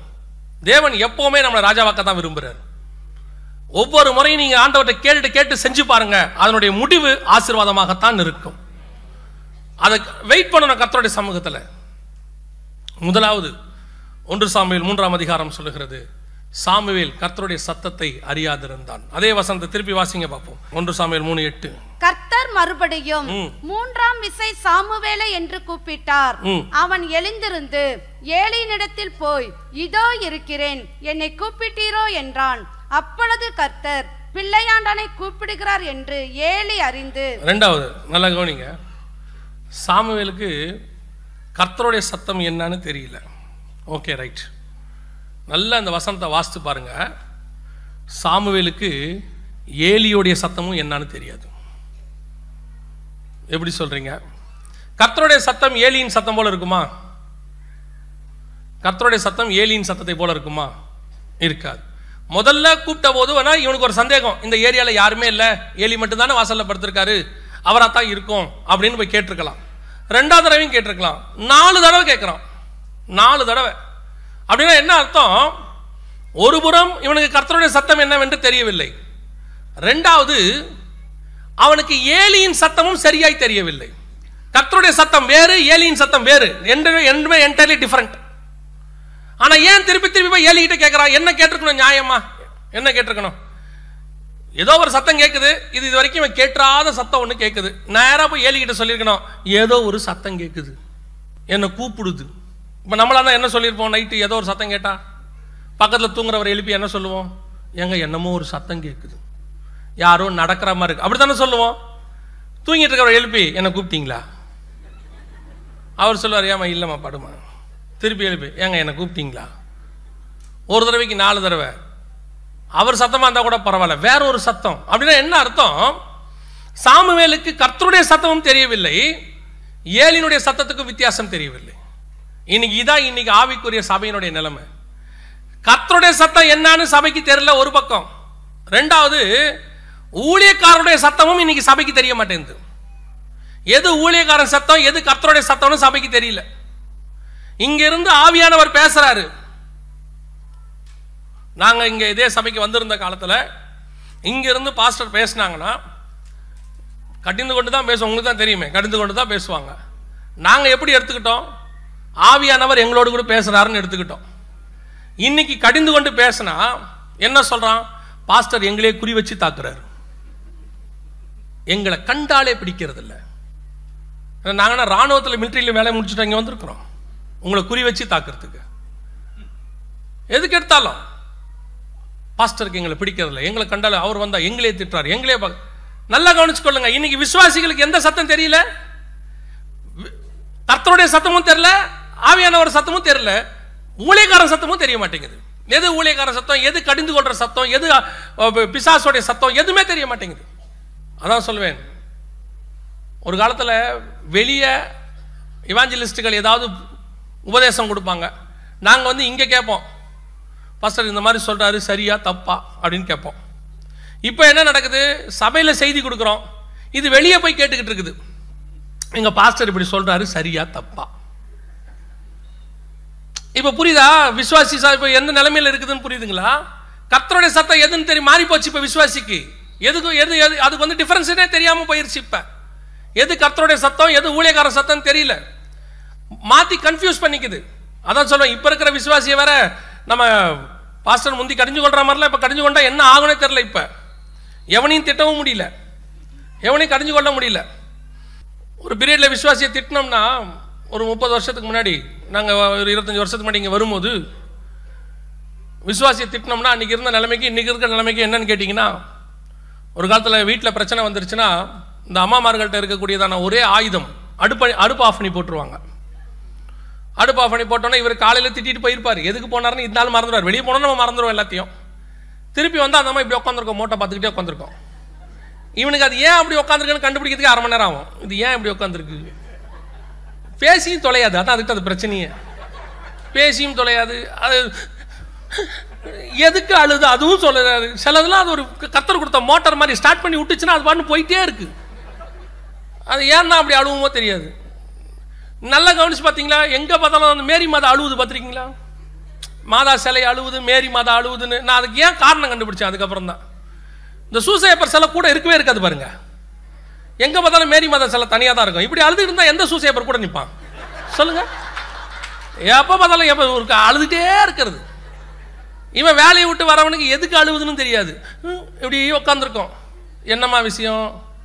கடைசியாக பார்த்தா அதுக்குன்னா காலையில் ஏதோ ஒன்று பேசிட்டு போயிருப்பான். சமைச்சிருக்காது. சமைக்கலையா? ம் முடியாது. நான் சொல்கிறது முப்பது வருஷத்துக்கு முன்னாடி. அவன் வெளியே போவான். போனால் அப்போல்லாம் அந்த டீ கடை ஒன்று தான் இருக்கும். அந்த காலத்தில் வேறு ஒன்றுமே இருக்காது. அந்த டீ கடைக்காரன் தீர்க்க தரிசி ரெண்டே ரெண்டு தான் வச்சுருப்பான். ஒன்று பட்டர் பிஸ்கெட் இன்னொன்று போகிற பட்டர் பிஸ்கெட் இவனுக்கு போகிற அந்த நாய்க்கு. அங்கே வந்து அது ஒன்று நிற்கும் அது ரெண்டு பேருமே வேறு வழி இல்லாமல் அந்த வாசல் நின்றுட்டு இருப்பாங்க. ரெண்டு பேருக்கும் ஆளுக்கு ஒன்று போட்டுட்டு ரெண்டு நிற்பார் ஒரு அரை மணி நேரம் கழிச்சு இவனே திரும்பி வருவான் வீட்டுக்கு. சரி குடும்பம்னா இப்படி தான் இருக்கும். எந்திரிச்சு சம என்ன செய்யறது? அதுக்கப்புறம் தான் அந்த அம்மா அதாவது இந்த சாரியை வந்து நம்ம கேட்கணுமா? அது வரைக்கும் அது சமைக்காது. இப்போ இருக்க நிலைமை அப்படி இல்லை பாருங்க. இவன் வந்து பார்க்குறான் அது மோட்டை போட்டு உட்காந்துருக்கு போன்ட்டு வெளியே போயிடுறான். போயிட்டு அங்கேருந்து ஃபோன் அடிக்கிறான். நான் தலப்பா காட்டில் நிற்கிறேன் உனக்கு வேணுமா? வேணாமா? இன்னைக்கு இருக்கிற நிலைமை. இதே நிலைமை தான் சபையில் இருக்கு. எதுக்கு சொன்னேன்னா ஒரு இருபத்தஞ்சு வருஷத்துக்கு முன்னாடி திட்டி அமிச்சோம்னா அது அப்படி போயிட்டு ஒரு வாரம் வேற வழி இருக்காது. வேற ஆவிக்குரிய சபையே இருக்காது. இது இப்படி அலைஞ்சிட்டு கடைசியாக ஒரு வாரம் கழிச்சு திருப்பி ஞாயிற்றுக்கிழமை இங்கேயே தான் வருவாங்க. வந்து பாஸ்டர் நாங்கள் பண்ணது தான் தப்புன்னு சாரி கேட்போம். இப்போ அப்படி இல்லை பாருங்க. நம்ம திட்டி இப்படி அனுப்பினோம்னா இது வீட்டுக்கு போறதுக்குள்ளே இன்னொருத்தன் அது வீட்டுக்கு வந்துடுறான். என்ன உங்க பாஸ்டர் உங்களை திட்டினாராம எப்படி கண்டுபிடிக்கிறாங்கன்றது தான் இன்ன வரைக்கும் நமக்கு தெரிய மாட்டேங்குது. நம்ம சபையில திட்டுறோம் உளவுத்துறை உள்ள வச்சிருக்கிறானோ என்னமோ தெரிய மாட்டேங்குது. திட்டின உடனே அவன் வீட்டுக்கு அது வந்துடுறான். என்ன உங்களை பாஸ்டர் திட்டினாராமே? ரொம்ப திட்டுறாரு. ஐயா நீங்க நம்ம சர்ச்சுக்கு வாங்க. நான் உங்களை திட்டவே மாட்டேன். அப்படின்னு சொல்லிட்டு இந்த ஆடி மாசம் ஆஃபர் கொடுப்பாங்கல்ல? இப்போ அதே மாதிரி எல்லா சர்ச்சிலையும் ஒரு ஆஃபர் இருக்கு. என்னன்னு கேட்டிங்கன்னா ஒர்ஷிப் லீடர்னு ஒரு போஸ்டிங் உடனே நீங்கள் அடுத்த வாரத்தில் நீங்கள் தான் ஒர்ஷிப் எடுக்கிறீங்க நம்ம சர்ச்சில் அதுக்கு உடனே சந்தோஷம். எங்கள் பாஸ்டர் என்ன சாட்சி கூட விட மாட்டார். நீங்கள் ஒர்ஷிப் லீடர் பதவி கொடுத்துட்டீங்கன்னு கூட்டிகிட்டு அங்கே போயிடுறான். இதுவே விளங்காதது நம்ம திட்டி அமைச்சிருக்கோம் அதை இன்னொரு விளங்காதது கூட்டிகிட்டு போகுது. ரெண்டும் சேர்ந்து இப்போ சபை பாதி சபை இப்படி தான் இருக்குது இப்போ. அசிஸ்டன்ட் பாஸ்டர் எவனையும் திட்ட முடியல. மூணு நாள் ஃபோன் சுவிச் ஆஃபாக இருக்குது மூணாவது நாள் வராப்புல. என்ன தம்பி உன்னை காணும் மூணு நாளா? கத்தர் என் கூட பேசினார். உடனே பேசிடுறாரு. இப்போ ஆண்டவர் இம்மிடியட்டாக பேசிடுறாரு. என்னப்பா பேசினார்? தனியாக சபை ஆரம்பிக்க சொல்லியிருக்காரு. சபையா? இப்போ இருக்கிறதுலே ரொம்ப ஈஸி சபை ஆரம்பிக்கிறதா தெரியுமா உங்களுக்கு? எங்கப்பா ஆரம்பிக்க சொல்லியிருக்காரு? இந்த எதிர் வீட்டில் மேலே. எதிர் வீட்லேயேவாப்பா? யார் வர்றது? நம்ம சர்ச்சிலேருந்து பத்து பேர். பேதருவ ஆழத்தில் வளைய போடுறான்னா இப்போ இருக்கிறவன்லாம் மீன் தொட்டியில் போட்டு இருக்கிறத பிடிச்சிட்டு போகிறான் இப்போ இருக்க விசுவாசி நிலைமை அதான். திட்டவும் முடியாது எதுவும் முடிய மாட்டேங்குது. அப்படி இருந்தால் எப்படி நீங்கள் கத்தருடைய சத்தத்தை கேட்குற அனுபவம் வரும்? உங்களை எப்படி உருவாக்க முடியும்? ஒரு ஊழியக்காரன் கடிந்து கொண்டால் எதுக்காக கடிந்து கொள்கிறாங்க யோசிச்சு பாருங்கள் உங்களை எல்லாம் திட்டணுன்றது எங்களுக்கு என்ன தலையெழுத்தா? எங்களை கூப்பிட்றாங்க ஒரு மூணு நாளைக்கு உங்களை திட்டணுங்கிறது எங்கள் தலையெழுத்தா? இப்போ இருக்க நிலைமைக்கு சபை பெருகி போயிருக்க நிலைமைக்கு உங்களெல்லாம் அன்பாக அரவணைச்சு கூட்டிகிட்டு போனா தான் கோழி தன் குஞ்சுகளை அடைக்கிற மாதிரி அடைச்சா தான் முடியும் போல. இன்னைக்கு அந்த நிலைமையில இருக்கு. ஏன் உங்களை இவ்வளோ கடிஞ்சு கொள்கிறோம் எங்களுக்கு தேவை எவ்வளோ பேர் இங்கே வரீங்கன்றதுல எவ்வளோ பேர் அங்கே வரீங்கன்றது தான் முக்கியம். அதுதான் முக்கியம். அதுக்கு தானே சபைக்கு வரோம். எங்க இருந்தாலும் பரலோகத்துக்கு போக முடியாதுன்னா இங்க கூட்டிட்டு வந்தாரு. இங்க வந்துமே பரலோகத்துக்கு போனா அப்புறம் என்ன அர்த்தம்? சினிமா தேட்டர்ல இருந்தா போக முடியாது பார்க்ல இருந்தா போக முடியாது மால்ல இருந்தா போக முடியாது சபையில இருந்தா போக முடியும் ஆண்டவர் இங்க கூட்டு வந்திருக்காரு. அப்ப இங்க ஒரு கடிந்து கொள்ளுகிற உபதேசம் கொடுத்தால் கர்த்தருடைய சத்தம் இங்க வந்துச்சுன்னா ஒரு ஊழியக்காரன் கடிந்து கொண்டால் ஆவியானவர் பேசுறாருன்னு எடுத்துக்கணும். என் ஆவிக்குரிய வாழ்க்கைக்கு ஆவியானவர் பேசுகிறார்னு அர்த்தம். பாஸ்டர் குறி வச்சு தாக்குறாரு.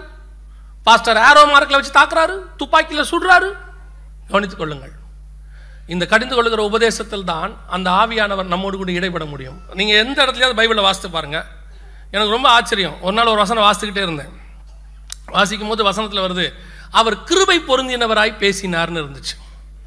பார்த்தனோட எனக்கு ஒரு உடனே ஒரு நிமிஷம் ஒரு சின்ன ஜெபம். ஆண்டோட்ட பண்ண ஆண்டவரே நீங்களே இப்படி தான் பேசியிருக்கீங்க. நம்ம ஏன் போய் கடிந்து கொள்ளணும் யாரையும்? இனி நாங்களும் இனி அப்படித்தான் பேசணும். இனி அன்பா ஆசீர்வாதமாக தான் பேசணும்னு ஆவியானவர் சொல்கிறார் தொடர்ந்து படி. ஆவியானவர் திடீர்னு சொல்ற தொடர்ந்து படி.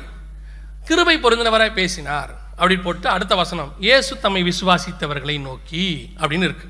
ஆரம்பிக்குது. ஆரம்பிக்கிறார். என்ன ஆரம்பிக்கிறாரு? உங்கள் ஊரில் எவ்வளோ விதவிகள் விதவைகள் இருந்தும் சாரி பார்த்து விதவைக்கு தான் ஆண்டவர் ஹெல்ப் பண்ணார். உங்கள் ஊரில் எவ்வளோ குஷ்டரோகி இருந்தோம் நாகமானுக்கு தான் ஹெல்ப் பண்ணார். அதனால் நீங்கள் உருப்பட மாட்டீங்கடா.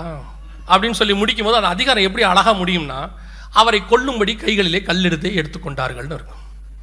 ஆவியானவர் சொன்னார் எவங்கிட்ட கிருபியாக பேசணுமோ அவங்ககிட்ட தான் கிருபியாக பேசணும். அது சுவிசேஷம். எங்கே கடிந்து கொள்ளணுமோ அதை கடிந்து கொள்ளணும். அது போதகம் திருச்சபைக்குள்ள. இன்றைக்கி மாறி போச்சு வெளியே ரொம்ப வேற மாதிரி பேசுகிறான் மேடை ஏறி விட்டோம்னா அவனை திட்டுறது இவனை திட்டுறது. இங்கே வந்தால் கிருபியாக பேசணும்னு எதிர்பார்க்குறாங்க. இல்லை. இது உருவாக்குற இடம். ஆமேன். அலே லூயா விசுவாசிகளுக்கு ஊழியக்காரன் சத்தத்துக்கும் மற்ற சத்தத்துக்கும் வித்தியாசம் தெரியணும். காரணம் என்னென்னா இன்னைக்கு வெளியே நிறைய ஊழியர்கள் வித்தியாசமான அனுபவத்தோடு வந்துட்டாங்க. ஒரு வசந்த வாசிங்க. இந்த வசனத்தின்படி இப்போ ஊழியக்காரங்க வந்திருக்கிறாங்க. வெளிப்படுத்தின விசேஷம் பதிமூன்றாம் அதிகாரம். பதினோராவது வசனம் வாசிங்க. வெளிப்பாடு பதிமூணு பதினொன்று வாசிங்க.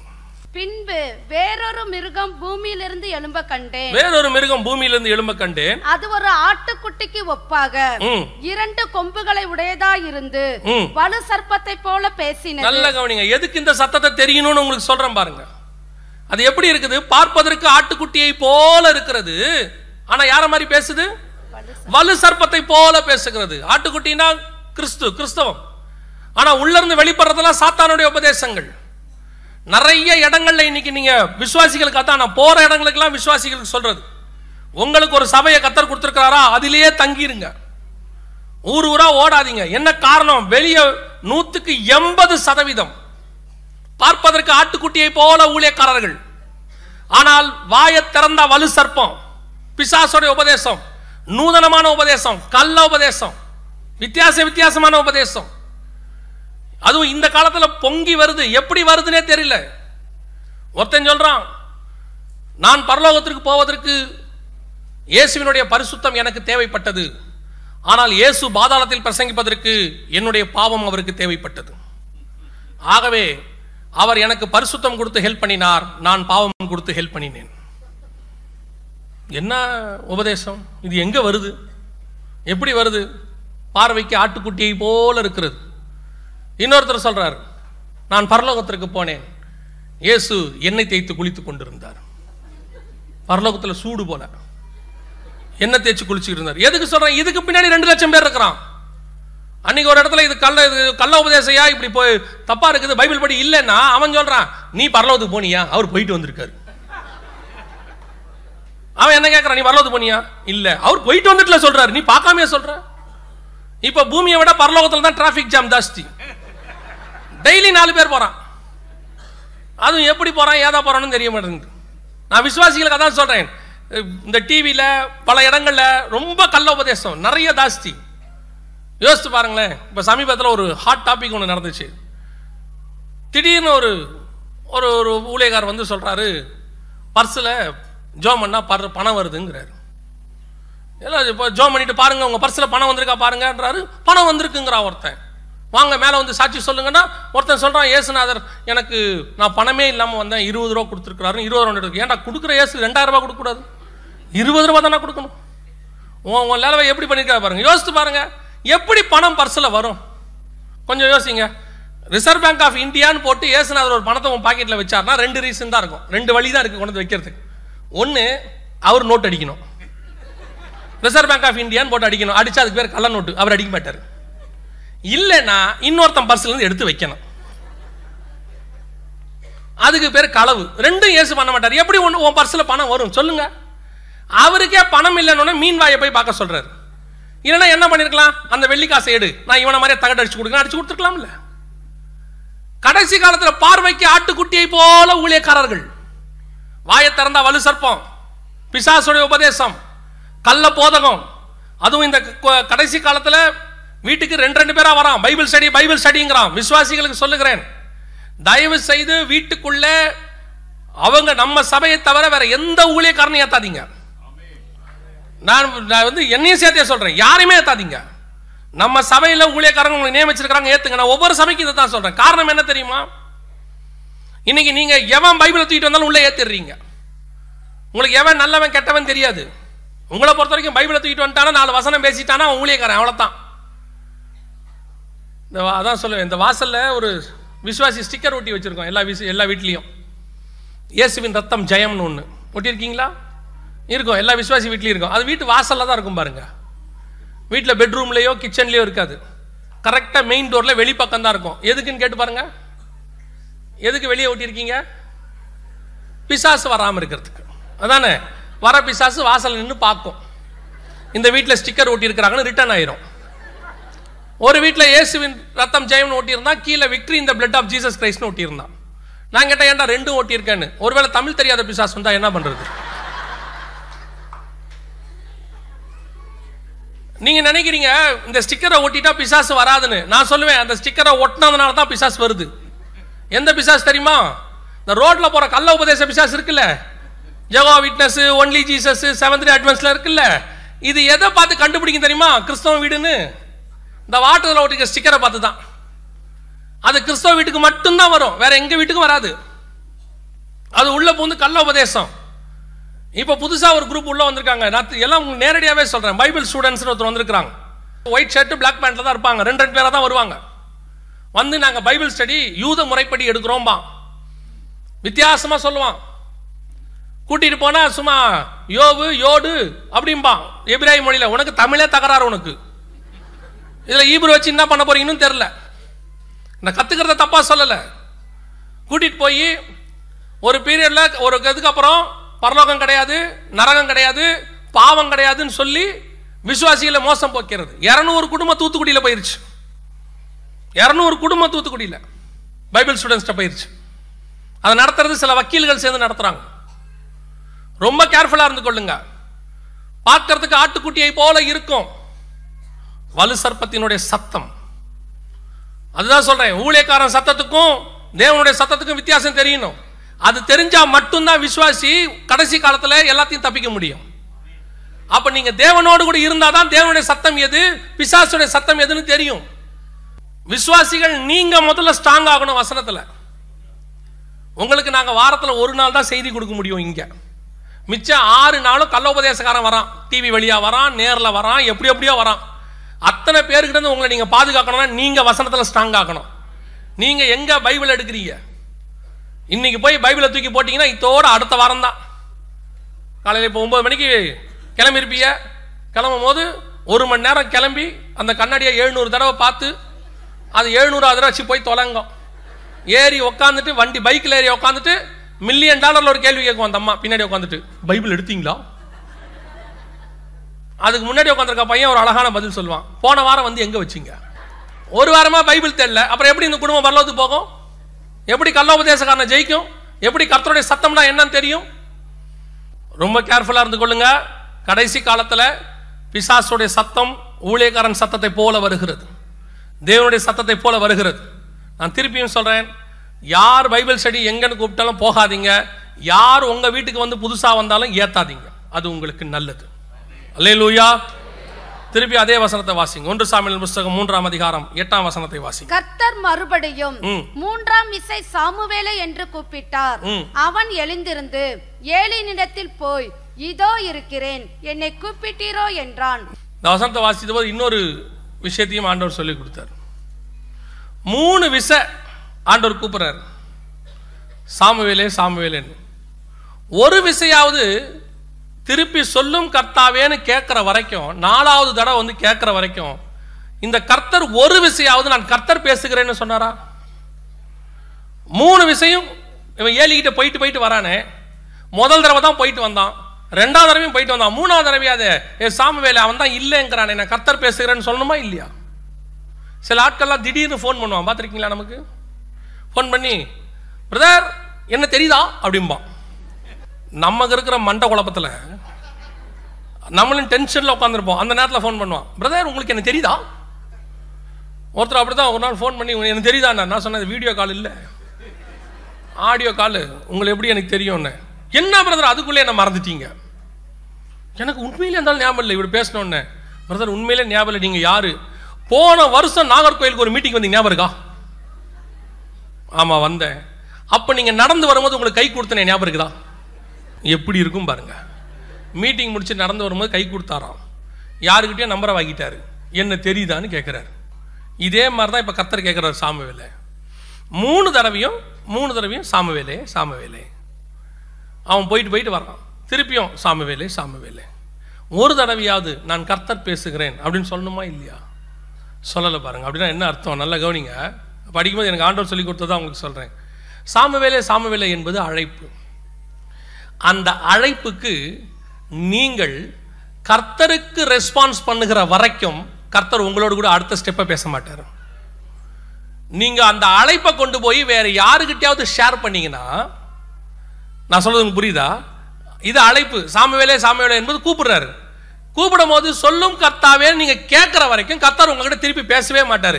இது நாலு தடவை இல்லை இன்னும் ரெண்டு தடவை ஆனாலும் கர்த்தர் சாமுவேலே சாமுவேலே தான் கூப்பிட்டுருப்பாரு. அவனை ஒரு தடவை கூட நான் கர்த்தர் பேசுறேன்னு சொல்ல மாட்டார். திருப்பி இவன் வந்து சொல்லணும். சொல்லும் கர்த்தாவே அடியன் கேட்கிறேன்.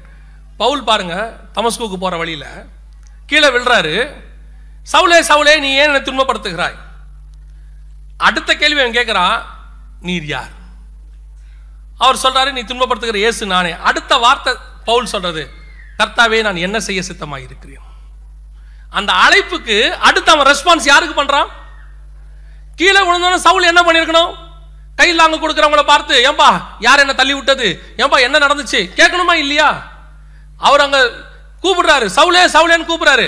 என்ன யார் கூப்பிடுறது? ஏன்பா நீங்க யாராவது கூப்பிட்டீங்களா? பண்ணல கேட்டிருக்கணும். அப்படித்தானே சாமு சாமுவேல் கேட்கிறாரு. சாமுவேல் ரெஸ்பான்ஸ் பண்ணதுக்கும் சவுல் ரெஸ்பான்ஸ் பண்ணதுக்கும் இதான் வித்தியாசம்.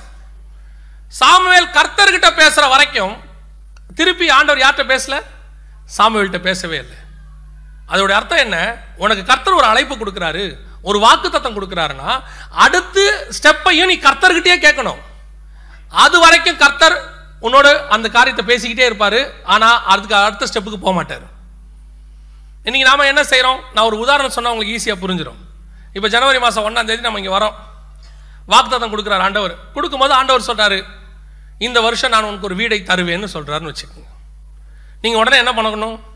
ரெண்டாம் தேதி காலையில் ஹெச்டிஎஃப்சி பேங்க் வாசலில் நிற்பான் கூட இருக்கவங்க கேட்பாங்க என்ன திடீர்னு ஹெச்டிஎஃப்சி பேங்க் வரீங்க கர்த்தர் எனக்கு வாக்கு பண்ணியிருக்கிறார் இந்த வருஷம் வீடு தரேன் சரி நேராக பேங்க்கார்ட்ட போய் மாதம் இஎம்ஐ எவ்வளவு? முதல்ல இன் இனிஷியல் பேமெண்ட் எவ்வளோ கட்டணும்? இப்போ அதை வாங்கிட்டு மாதம் மாதம் பணம் கட்ட முடியாமல் கடைசியாக வந்து நம்மக்கிட்ட ஜெபத்துக்கு வர்றது. என்ன சொல்லுவாங்க தெரியுமா? கத்தர் தான் வாக்கு பண்ணார். ஆனாலும் ஆண்டவர் என்னை சிக்கலில் விட்டார். ஆண்டவர் உன்னை ஹெச்டிஎஃப்சி பேங்க்குக்கு போக சொல்ல ஆண்டவர் வீடு தரேன்னு தான் சொன்னார். ரெண்டாவது ஸ்டெப் என்ன செய்யணுங்கிறத அவரே சொல்வார் அதுக்கு நீ வெயிட் பண்ணணும். அதுதான் கர்த்தன் நடத்துறது. இன்னைக்கு நிறைய நேரத்தில் கர்த்தர் நமக்கு ஒன்று சொல்றாரு. நடத்துவேன்னு சொல்றாரு. ஆனால் நாம என்ன செய்கிறோம் அதை கொண்டு போய் ஏலிகிட்ட ஷேர் பண்றோம். அதை கொண்டு போய் உலகத்தாண்ட ஷேர் பண்றோம். அதை கொண்டு போய் வேற ஒரு ஆவிக்குரியவன்ட்ட சொல்றோம். கர்த்தர் இப்படி சொல்றாரு அப்படி சொல்றாருன்னு. அதனால என்ன நடக்குது? உன்னுடைய செகண்ட் ஸ்டெப் நடக்கவே மாட்டேங்குது. உன் ஊழியத்தின் பாதையிலோட செகண்ட் ஸ்டெப்புக்குள்ள கூட உன்னால போவே முடியல. காரணம் என்ன? கர்த்தர் சொன்னது உண்மை. நீங்க சொல்றீங்களே கர்த்தர் எனக்கு வாக்கு பண்ணினார் ஆமா கர்த்தர் வாக்கு பண்ணினது உண்மை. ஆனா அடுத்த ஸ்டெப்பை உன் மாம்சத்துல எடுத்து வச்சுட்ட நீ. செகண்ட் ஸ்டெப்பும் கர்த்தர் சொல்றபடி தான் வைக்கணும் தேர்ட் ஸ்டெப்பும் கர்த்தர் சொல்றபடி தான் வைக்கணும். கடைசி வரைக்கும் கர்த்தர் சொல்றபடி தான் நீ செய்யணும். அப்படி செய்து முடிக்கும் போது கர்த்தர் அதை ஆசீர்வாதமாக மாத்துவார். நம்ம சில நேரத்தில் செய்வோம். நமக்கு ஒன்று சொல்லுவாரு நம்ம ரெண்டாவது ஸ்டெப் நம்ம ஒரு அனுபவத்துல நம்மளுடைய அறிவை யூஸ் பண்ணி நமக்கு இருக்கிற நண்பர்களை யூஸ் பண்ணி இப்படி அப்படி அப்படி போய் போவோம். ஒரு இடத்துல வந்து முட்டிக்கிட்டு நிற்போம் அவர் அப்போ நம்ம ஆண்டர் ஒரு நிறைய பெரிய ஸ்பெஷாலிட்டி இருக்குங்க. என்ன தெரியுமா? ராங் ரூட்ல போகும்போது விட்டுருவார் நீ போயிட்டு வா. நீ போயிட்டு வான்னு. ஒரு இருபத்தஞ்சு ஐம்பது கிலோமீட்டர் போற வரைக்கும் நமக்கு ஒன்றும் தெரியாது. இது ஒரு பெரிய விஷயம் அதை ஆண்டவர் சொல்லி கொடுத்தாரு. இந்த ராங் ரூட்ல போகும்போது நமக்கு கவலையே இருக்காது. தெரியுமா உங்களுக்கு? வேகமாக போயிட்டு இருப்போம்.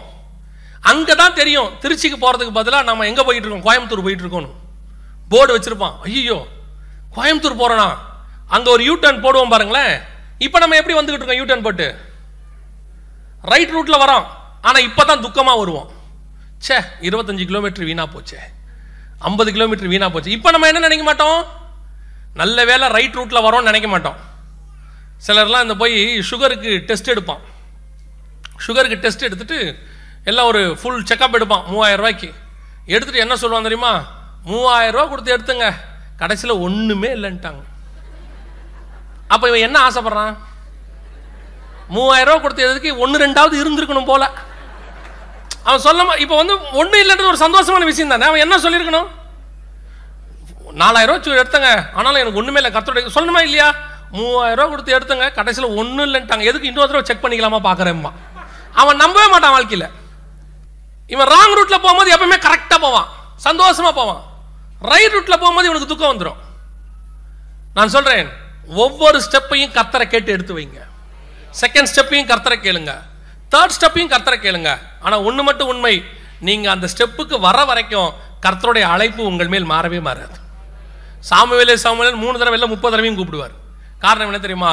அழைத்த அழைப்பும் கிருபா வரங்களும் மாறாதவைகள். அல்லேலூயா அது மாறவே மாறாது. கூப்பிட்டுட்டே இருப்பார். உன்னை சரிப்படுத்துற வரைக்கும் கூப்பிடுவார். இன்னைக்கு ஒருவேளை ஆண்டவர் கொடுத்த ஊழியத்தில் உனக்கு கொடுத்ததான வியாபாரத்தில் ஆண்டவர் உங்ககிட்ட சொன்ன காரியங்களில் நீங்கள் ஒருவேளை செகண்ட் ஸ்டெப்பு நீங்கள் வச்சுருந்தா தப்பான பாதையில் நீங்கள் போயிருந்தா இன்றைக்கி ஆண்டவர் சமூகத்தில் ஒப்பு கொடுங்க. ஆண்டவர் உங்களை மீண்டும் சரியான பாதைக்கு திருப்புவதற்கு வல்லமுள்ள தேவனாக இருக்கிறார். திருப்பி ஏலிகிட்ட இருந்து வந்து சொல்லும் கர்த்தாவேன்னு கேட்குற வரைக்கும் கத்தர் அமைதியாக இருக்க மாட்டார். உன் வாழ்க்கையிலும் அப்படித்தான். திருப்பி நீ போய் ஆண்டவர்கிட்ட ஒப்புருவாகும் போது ஆண்டவர் உங்களை நேரான பாதைக்கு திருப்புவதற்கு வல்லமுள்ள தேவனாக இருக்கிறார். அல்லேலூயா. கடைசியாக ஒரே ஒரு காரியம் நான் சொல்லி முடிக்கிறேன். இவ்வளவு நாள் சாமுவேல் தேவ சமூகத்தில் இருந்தோம். இவ்வளவு நாள் குழந்தையிலிருந்து பெரியவனாகிற வரைக்கும் தேவ சமூகத்தில் இருந்தோம். அவனுக்கு தேவனுடைய சத்தமும் தெரியல. ஏலினுடைய சத்தமும் தெரியல. கர்த்தருடைய மனசையும் புரிஞ்சிக்க முடியல. காரணம் என்ன? இதை மாத்திரம் நான் சொல்லிட்டு முடிக்க விரும்புகிறேன் வாசிங்க. ஒன்று சாமியின் புஸ்தகம் மூன்றாம் அதிகாரம் ஏழாவது வசனத்தை வாசிங்க முடிக்கலாம். சாமுவேல் கர்த்தரை இன்னும் அறியாதிருந்தான். இன்னும் அறியாதிருந்தான். கர்த்தருடைய வார்த்தை. கர்த்தருடைய வார்த்தை அவனுக்கு இன்னும் வெளிப்படவில்லை. கர்த்தருடைய வார்த்தையில வெளிப்பாடு இல்லைங்க. கர்த்தருடைய வசனத்துல வெளிப்பாடு இருந்தா மட்டும்தான் கர்த்தருடைய சத்தம் நான் என்னன்னு தெரியும்? ஏலினுடைய சத்தம் நான் என்னன்னு தெரியும்? கர்த்தருடைய மனசுனா என்னன்னு தெரியும். இது மூணும் தெரியணும்னா கர்த்தருடைய சத்தத்தில் கர்த்தருடைய வார்த்தையில் வெளிப்பாடு வேணும். வசனத்தை படிக்கிறது மட்டும் முக்கியம் இல்லை வெளிப்பாடோடு படிக்கணும். இன்றைக்கி கடைசி காலத்தில் வசனம் படிக்கிறதே குறைஞ்சி போச்சு. உங்களில் இப்போ உட்காந்துருக்கவங்களில் எத்தனை பேர் ரெகுலர் பைபிள் ரீடிங்னு கேட்டு பாருங்க ஃபிஃப்டி பர்சன்ட் கூட இருக்காது. இது உண்மை தான். ஆனால் நான் கைத்துக்க சொல்லலை ஆனால் அதான் உண்மை. ரெகுலர் பைபிள் ரீடிங் கேட்டு பாருங்க இருக்காது.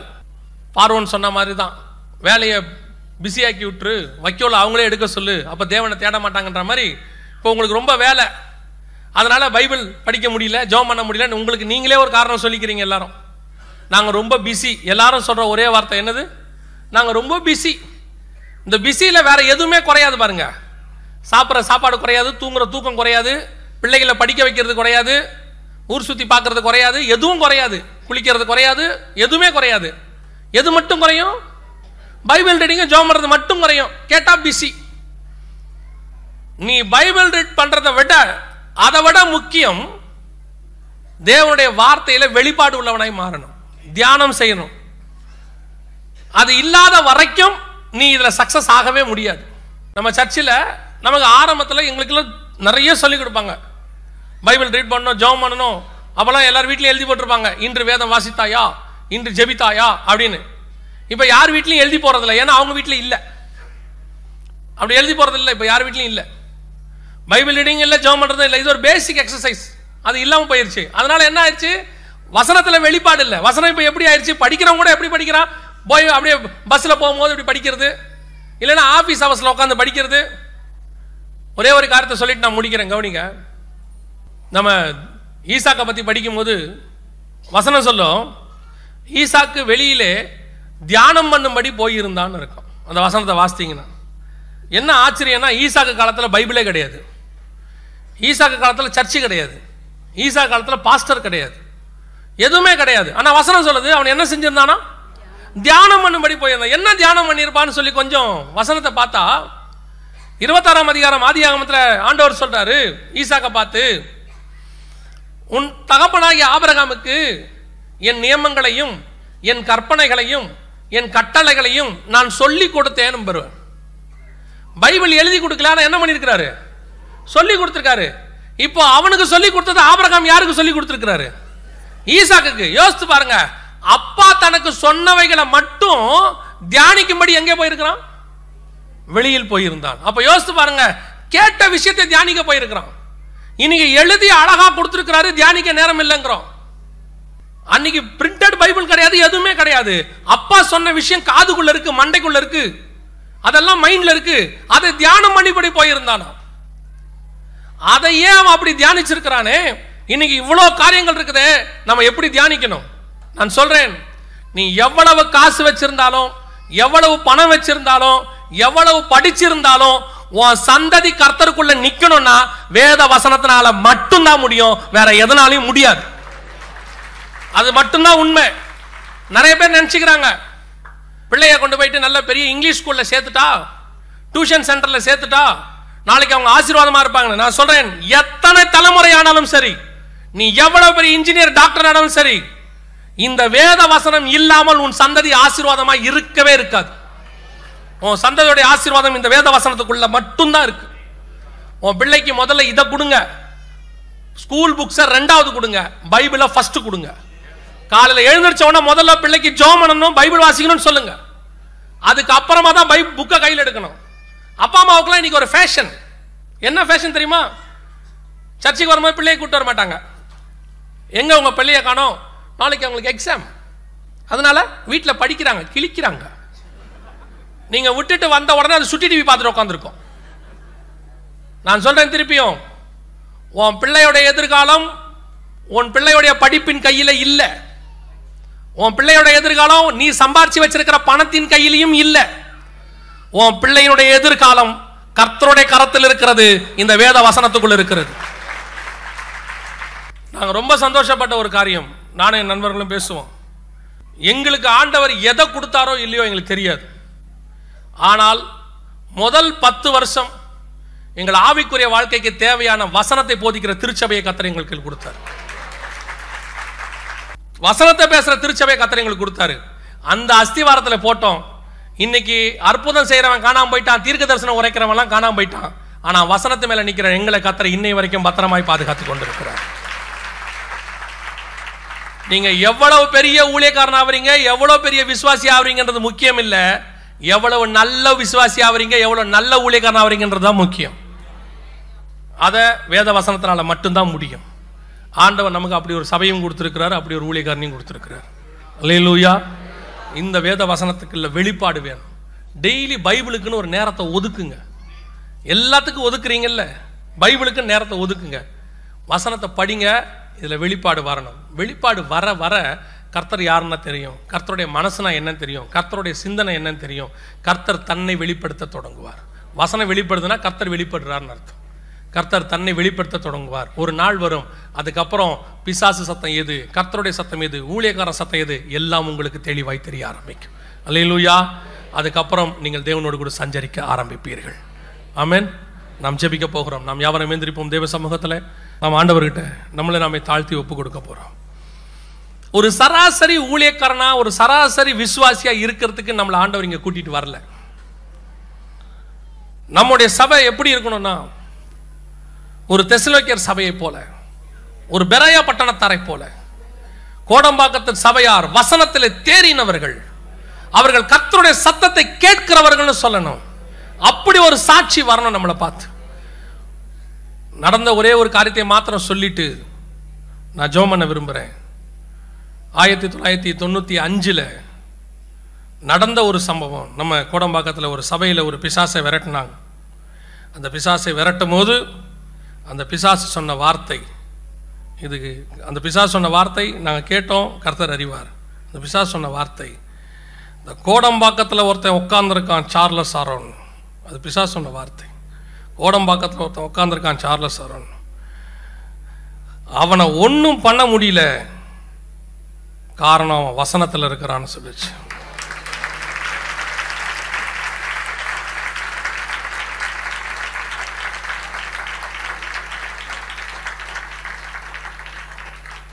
அந்த சாட்சி வருகை வரை நமக்கு தொடரணும். நம்ம சபையில் இருக்கிற ஒவ்வொருத்தரும் அப்படித்தான் வளரணும். தகப்பனை போல தான் பிள்ளைகள் இருக்கணும். அத்தனை பேரும் வசனத்தில் வளர்றவர்களாக கர்த்தருடைய வசனத்தில் வெளிப்பாடு உள்ளவர்களாக கண்மலையின் மேல் கட்டப்பட்ட வீடாக அத்தனை பேரும் கர்த்தருடைய சத்தத்தை கேட்கிறவர்களாக மாறணும். நம்ம வீடுகளில் கள்ள உபதேசத்தில் பாதிக்கப்பட்டவன் ஒருத்தம் கூட இருக்கக்கூடாது. நம்ம வீட்டு வாசலுக்கு பிசாசு வந்தா ஓடி போகணும். இந்த வீட்டுக்குள்ள போக முடியாது. இது வசனத்துல கட்டப்பட்டிருக்கிற வீடுன்னு ஒவ்வொரு விசுவாசியை பார்த்து பிசாசு அலறணும். கர்த்தர் அப்படி நம்ம சபையை ஒவ்வொரு விசுவாசியை மாத்தணும். நம்ம சபைக்குள்ள ஒவ்வொருத்தரும் பெராய பட்டணத்தை போல தசவைக்கிறவர்களை போல வசனத்தில் தேறினவர்களாய் மாறணும். அப்பதான் நம்முடைய ஒவ்வொரு வீடுகளிலும் கர்த்தருடைய சத்தம் துணிக்கிற வீடா மாறணும். கத்தை நம்ம இப்படி மாத்தணும். நீங்க இதுவரைக்கும் எப்படி இருந்தீங்கன்னு எனக்கு தெரியாது. இனிமே ஒவ்வொரு விசுவாசியும் கர்த்தருடைய சத்தத்தை கேட்குற விசுவாசியாக மாறணும். தேவனோட சஞ்சரிக்கிற விசுவாசியாக மாறணும். நம்ம அதுக்காக இப்போ செபிக்க போகிறோம்.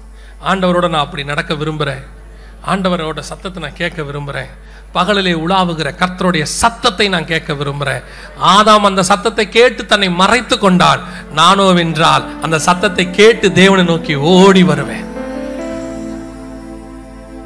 ஏதேனில் ஆதாம் ஓடி போய் மறைஞ்சுக்கிட்டான். ஆனால் உன்னத பாட்டில் நேசருடைய சத்தத்தை கேட்டு மனவாட்டி ஓடி வந்துட்டான். இஸ்ரவேல் ஜனங்க சொன்னாங்க மோசே நீ பேசட்டும் கத்தர் பேச வேண்டாம்னு சொன்னாங்க. நாம் எல்லாரும் சொல்லுவோம் ஆண்டவரே மனுஷன் வேண்டாம் நீங்கள் பேசுங்கப்பா. நீங்கள் பேசுங்க எங்கள் சபையில். ஒவ்வொரு வாரமும் நீங்க பேசுங்க. நாங்க ஒவ்வொரு வாரமும் உடைய சத்தத்துக்காக ஓடி வருவோம் ஆண்டவரே. ஒவ்வொரு வாரமும் நாங்களுடைய சத்தத்தை கேட்க ஓடி வருவோம். எங்களுடைய சபை கர்த்தருடைய சத்தம் துணிக்கிற சபையாக. காதே ஸ்வனாந்தரத்தை போல எங்களுடைய சபை கர்த்தர் கர்த்தருடைய சத்தம் துணிக்கிற சபையாய் மாறணும்.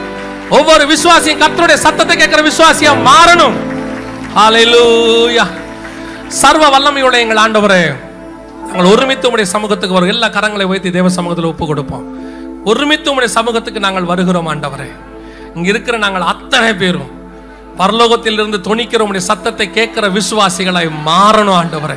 உடைய இருதயத்தின் நினைவுகளை அறிந்து கொள்கிற விசுவாசியா மாறணும். ஒரு யோவானை போல மார்பிலே சாய்ந்து கொள்கிற விசுவாசியா மாறணும். நீர் எங்களை பார்த்து சொல்லணும் நான் செய்கிறதை இவர்களுக்கு எப்படி மறைப்பேன் நீர் சொல்லணும் ஆண்டவரே. ஒரு எலியா எலிசா மோடு கூட நடந்தது போல நாங்கள் அத்தனை பேரும் நடக்கணும்.